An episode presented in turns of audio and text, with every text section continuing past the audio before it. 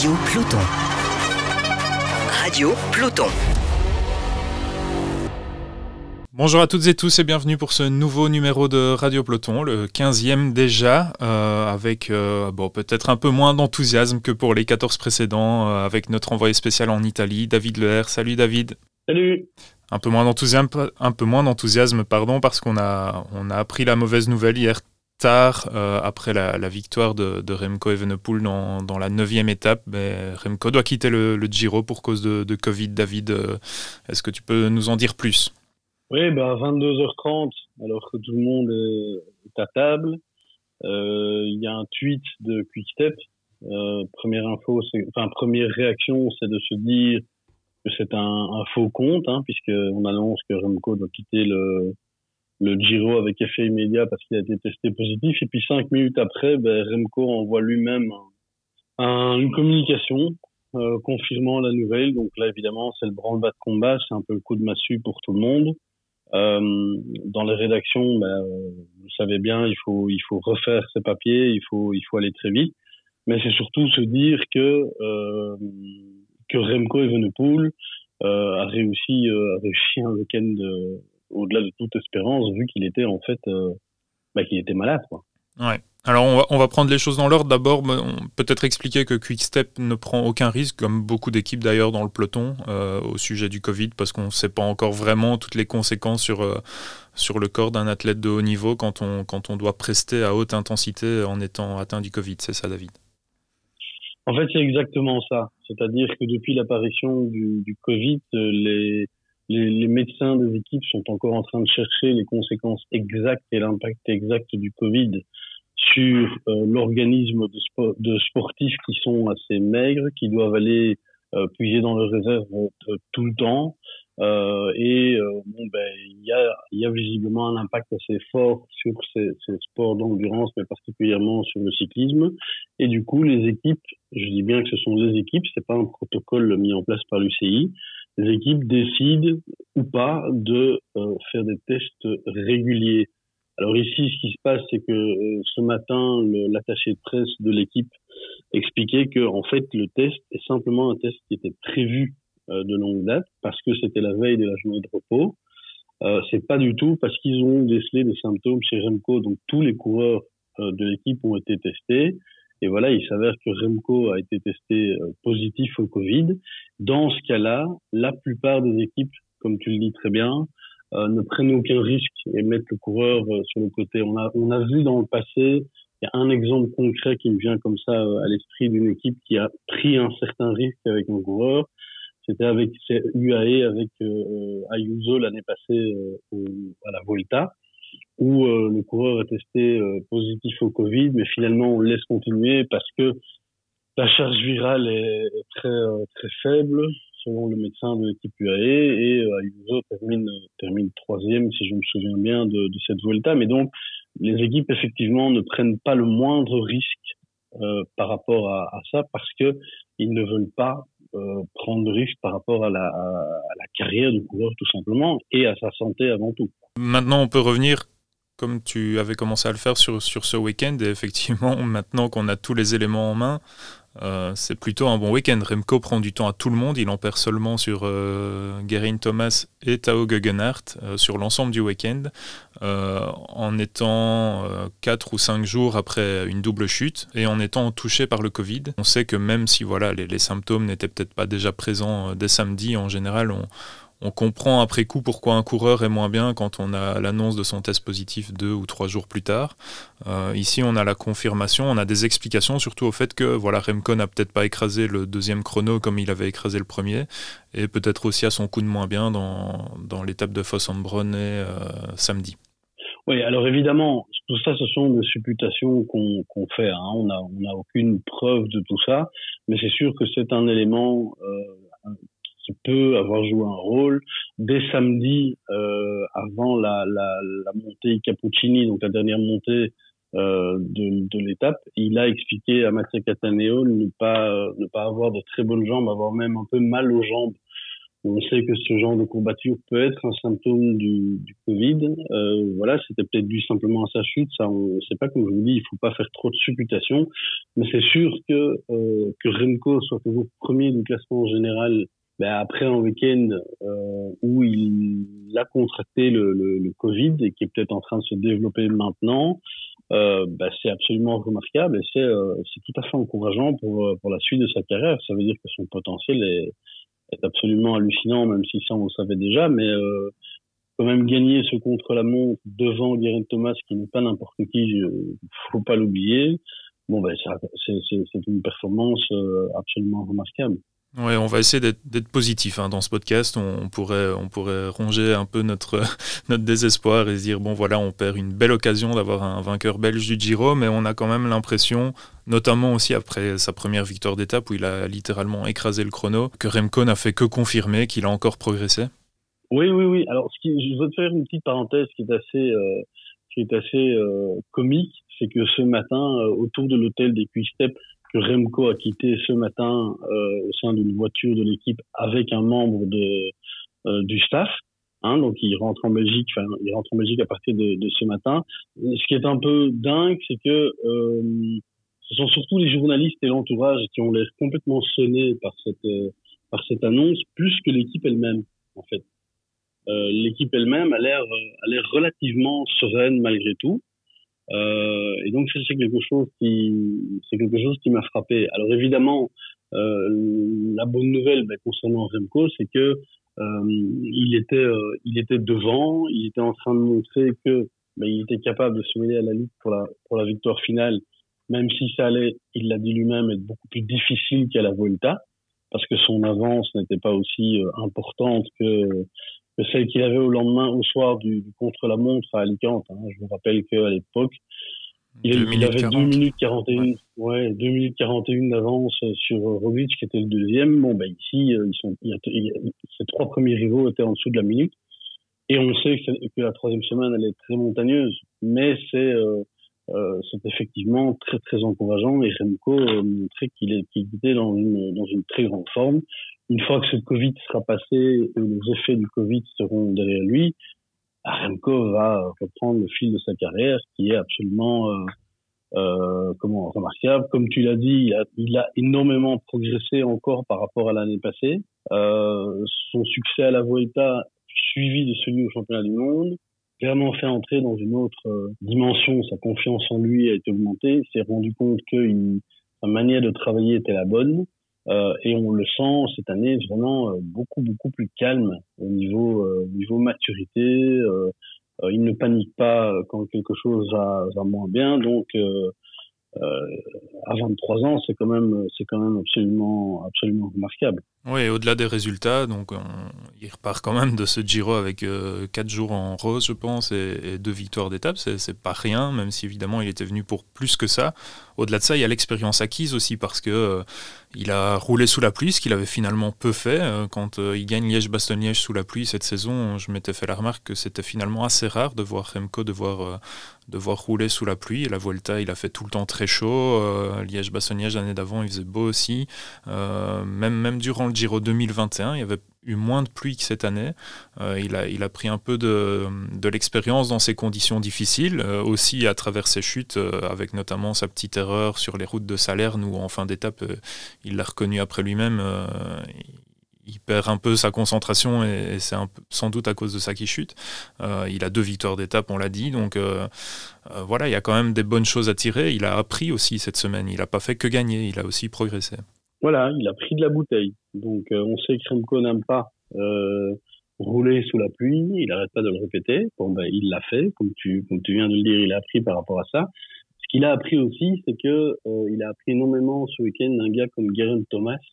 Euh, on sait que la relation entre les deux est très bonne. Geraint Thomas euh, vous une véritable affection pour pour Remco et en fait Remco expliquait aussi bien samedi que dimanche qu'il a commis deux erreurs que Thomas n'a pas fait. C'est-à-dire, euh, samedi, il a voulu euh, sauter dans la roue de, de, de Primoz Roglic. C'était une grosse erreur puisqu'il a explosé à ce moment-là, alors que Guerin Thomas est monté à son rythme. Donc ça, il a appris cette première chose-là. Et la deuxième hier, c'est qu'il est parti beaucoup, beaucoup trop vite contre la montre. il n'a pas suivi le schéma qui était prévu avec son entraîneur Kuhn, Kuhn Pelgrim, pardon. Euh, alors que Geraint Thomas est parti plus lentement et, et, a fini très fort.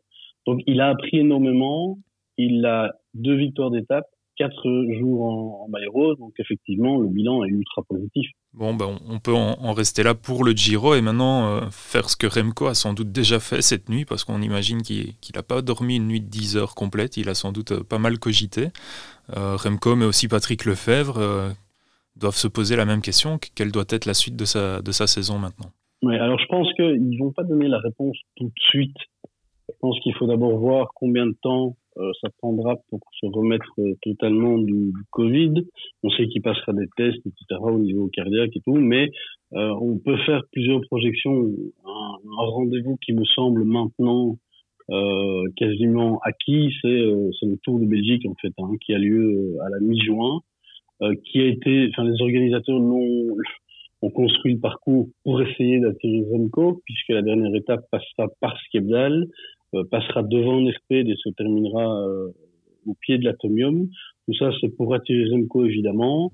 Là, je pense que s'il est euh, revenu à ses capacités normales, bon, bah, Remco va, va y aller. C'est une compétition idéale pour, pour recommencer.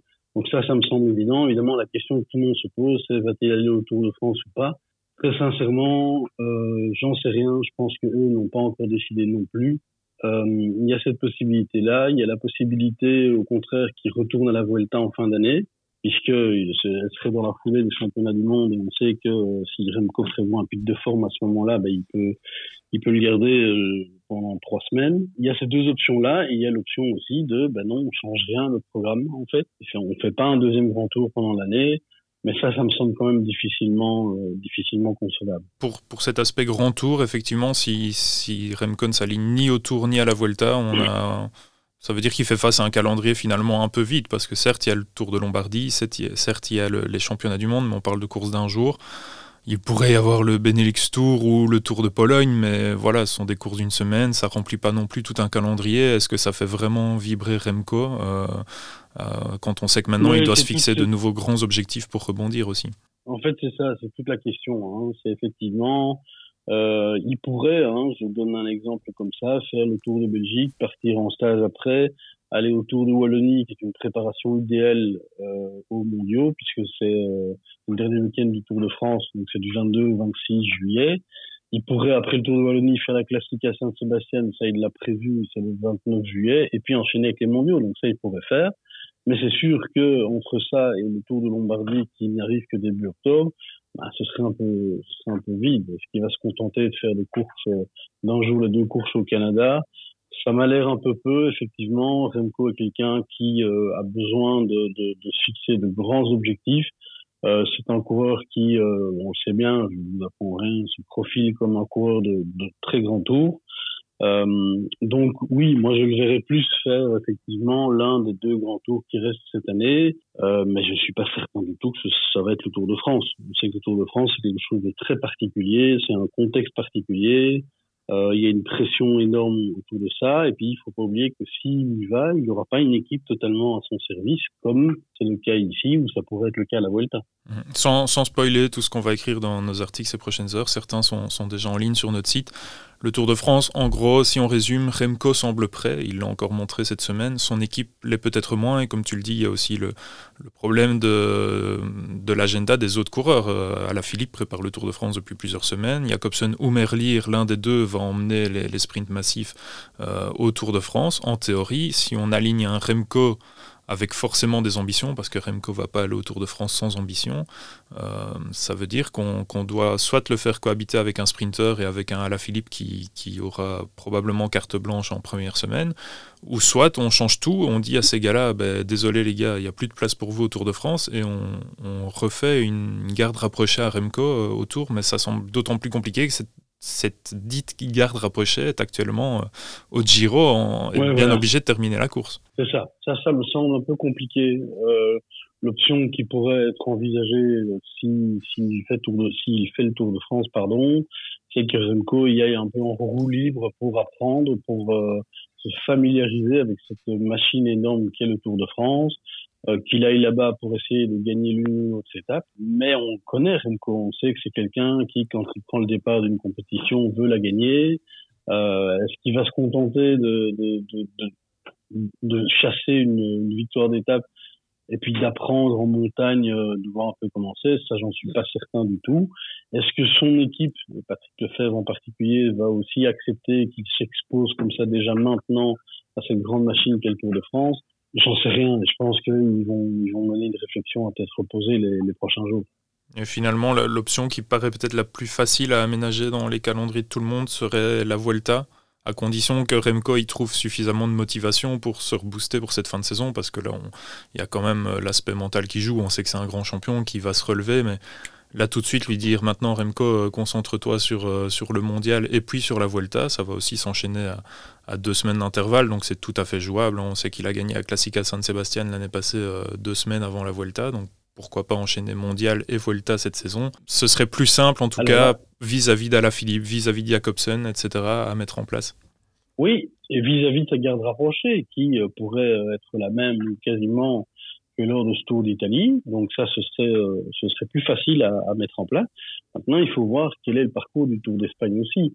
Si c'est un parcours qui est ultra montagneux, qui ne convient pas à Remco, est-ce que Remco va vouloir le, faire? Et puis la deuxième chose, Remco a déjà gagné le Tour d'Espagne l'année passée. Donc s'il prend le départ du Tour d'Espagne, mais tout le monde va s'attendre à ce qu'il le gagne, ou au moins à ce qu'il vive cette cette victoire finale, donc il aurait une grosse pression. Après, on sait très bien que Remco, il a pression, euh, c'est pas un trop gros problème, il a appris à gérer ça depuis ses années de, de footballeur, euh, c'est quelque chose qui, qui, qui, est inné en lui. Hier, un journaliste italien lui posait cette question, enfin, comment vous faites, est-ce que vous avez pris des coups ou quoi, parce qu'on vous sent toujours tout à fait détendu, très lucide euh, en conférence de presse après un effort très violent. Et Remco, il n'avait pas trop de réponses. Il disait, ben, moi, j'ai toujours été comme ça. Euh, je pense que c'est quelque chose d'inné. Voilà. Donc, mais effectivement, moi, j'aurais plutôt tendance à dire qu'en termes de calendrier, le Tour d'Espagne se met, se met mieux que le Tour de France. Mais donc, par rapport à la pression, on a le sentiment que lui est tout à fait prêt. Effectivement, c'est plus un, presque un souci logistique de savoir ou pas s'il va aller au Tour de France cette saison. On sait aussi que Patrick Lefebvre avait prévu de recruter euh, avant 2024 parce que le Tour de France euh, était censé arriver en 2024 pour, euh, pour Remco et que là, il, fallait encore un peu améliorer l'équipe. À ce point de vue-là aussi, c'est un peu tôt. Oui, beaucoup de coureurs arrivent en fin de contrat au sein de cette équipe-là. D'autres sont sur le point de renouveler leur contrat ou l'ont déjà fait. On sait que Louis Verva qui a renouvelé son contrat, Ilan Van Wilder a donné un, accord verbal. Euh, donc ça, ce sont des choses euh, importantes. Et effectivement, comme tu le dis, Patrick Lefebvre veut avoir cette grosse équipe capable d'entourer Remco euh, sur un grand tour en 2024. Et c'était donc, il était prévu qu'il commence son parcours autour, autour de France en 2024. Donc, est-ce qu'on va précipiter les choses? Ça n'est pas du tout dans l'ADN de Quickstep de précipiter les choses. Donc une nouvelle fois, moi je ne suis pas convaincu que euh, on va tout chambouler et qu'on va le sur le Tour de France. Maintenant, un élément dont il faut tenir compte aussi, c'est la présence du, bah, du nouveau sponsor principal cette année, hein, qui est Soudal. Euh, pour Soudal, une visibilité au Tour de France, ça n'a pas de prix. Donc est-ce que maintenant eux vont se dire, ben oui, on va en profiter pour euh, mettre Remco et comme je l'ai dit euh, tout à l'heure, viser l'une ou l'autre victoire d'étape parce que ça restera quelque chose de très visible. Euh, c'est possible. Voilà. Je pense qu'il faut, il faut qu'on attende encore quelques jours avant, avant d'avoir cette réponse. Dernier élément, euh, avant de te libérer, parce que tu vas aussi avoir une journée chargée. Euh, le, le, maillot de champion du monde, euh, il l'a sur les épaules maintenant. Admettons qu'il ne fasse pas le Tour de France, qu'il se contente, entre guillemets, euh, du Tour de Belgique. Euh, avant, avant le, le, début du mois d'août et les championnats du monde. Euh, il y aura peut-être aussi la Classica San Sébastien avant, mais ça va limiter son nombre de jours de course. On sait qu'il a, le, il a déjà un côté revanchard, sans doute, après ce qui vient de lui tomber sur la tête. Mais il a aussi ce maillot de champion du monde qui, qui veut mettre en avant. On l'a pas non plus énormément vu au Giro parce qu'il a porté le maillot rose pendant 4 jours. Euh, voilà, c'est aussi un argument, ça, de dire bon, maintenant j'ai le maillot de champion du monde, moi je me sens prêt pour le Tour de France. Euh, écoute mon cher Patrick, euh, j'aimerais que tu trouves une solution pour m'y envoyer.